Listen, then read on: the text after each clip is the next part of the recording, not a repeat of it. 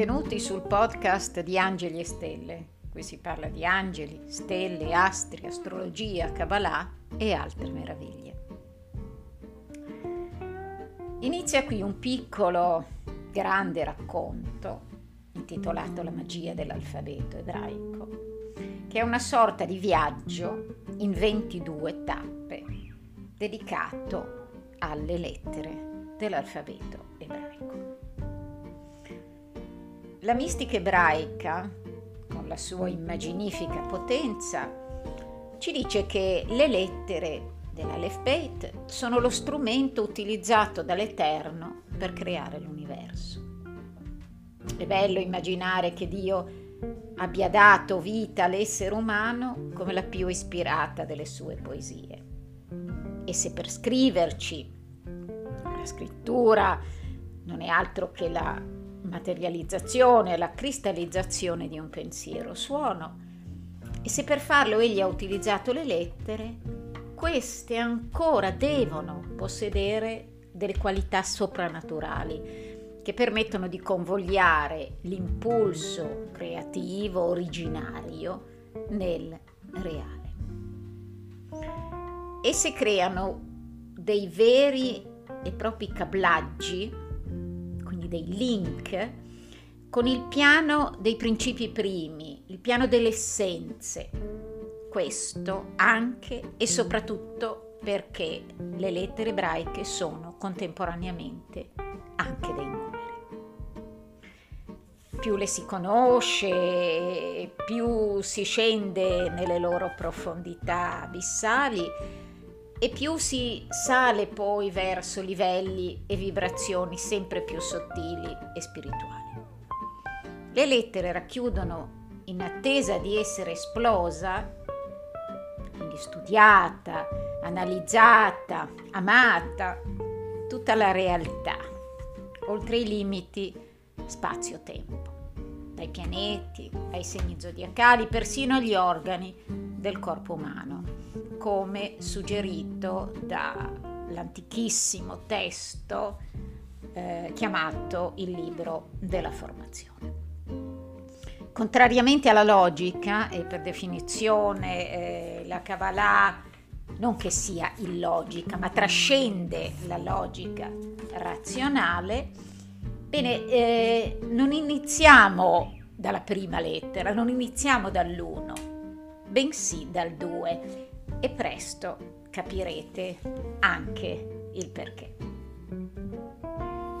Possiamo dire che all'inizio era la lettera Bet, che rappresenta anche visivamente la scissione dall'uno, sia in, spe- in senso spirituale, inteso come uno, che anche in senso matematico e quindi anche una scissione dalla lettera Aleph.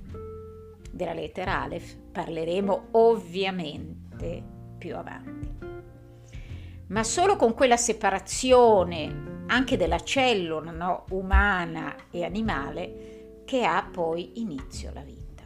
Questa nostra vita dove regna la Bet nel senso la dualità, la Bette reca però sempre in sé, nel suo grembo, la nostalgia di quel ritorno all'uno, a quell'albero della vita al centro del giardino dell'Eden. Essa è una lettera lunare per eccellenza. Non a caso poi eh, negli arcani maggiori dei tarocchi eh, cui associazione alle lettere ebraiche è davvero spunto di grandi, di grandi riflessioni, bene sarà l'arcano della papessa. Il libro della formazione, già citato nella versione del Gaon di Vilna, l'associa alla luna, o meglio dice letteralmente che la Bet e la luna sono fatte della stessa sostanza. E poi aggiunge anche che l'occhio destro è fatto di questa stessa sostanza. Vi sono poi altre associazioni, potremmo dire parallelismi, no? Parallelismo è in, in, in realtà come dire una, un sinonimo, un sinonimo meno noto della parola Kabbalah. Quindi altre associazioni sono il chakra della corona e la ghiandola pineale. L'artefice del mondo fa inoltre regnare la Bet sulla saggezza e sulla follia. Mm. Quindi questa è già, dà già un'idea di come ogni lettera, non solo la Bet, no, che è il 2, ma tutte, abbiano in realtà sempre un lato di luce e un lato d'ombra.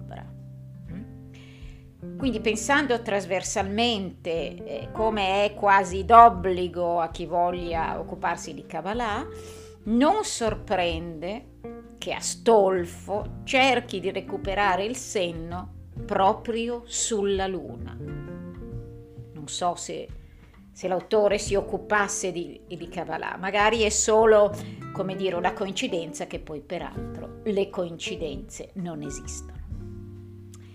L'alfabeto ebraico si scrive da destra verso sinistra e, e la lettera Bet ha un'apertura verso la sinistra, quindi verso il futuro.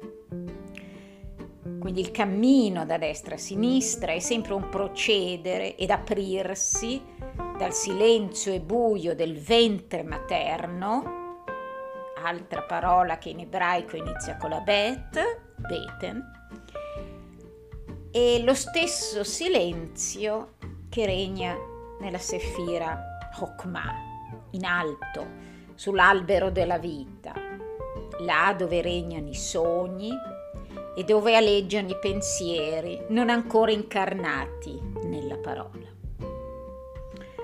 Questa eh, Sefira in alto a destra eh, dell'albero della vita nel corpo umano corrisponde all'emisfero destro del cervello, deputato alle funzioni che oltrepassano la ragione e capaci di accettare quel paradosso tipicamente cabalistico di, a cui ho già accennato, ovvero che una cosa possa essere questo, ma contemporaneamente anche quello. E la parte razionale questo non riesce, no, non riesce a capirlo, quindi lo rifiuta.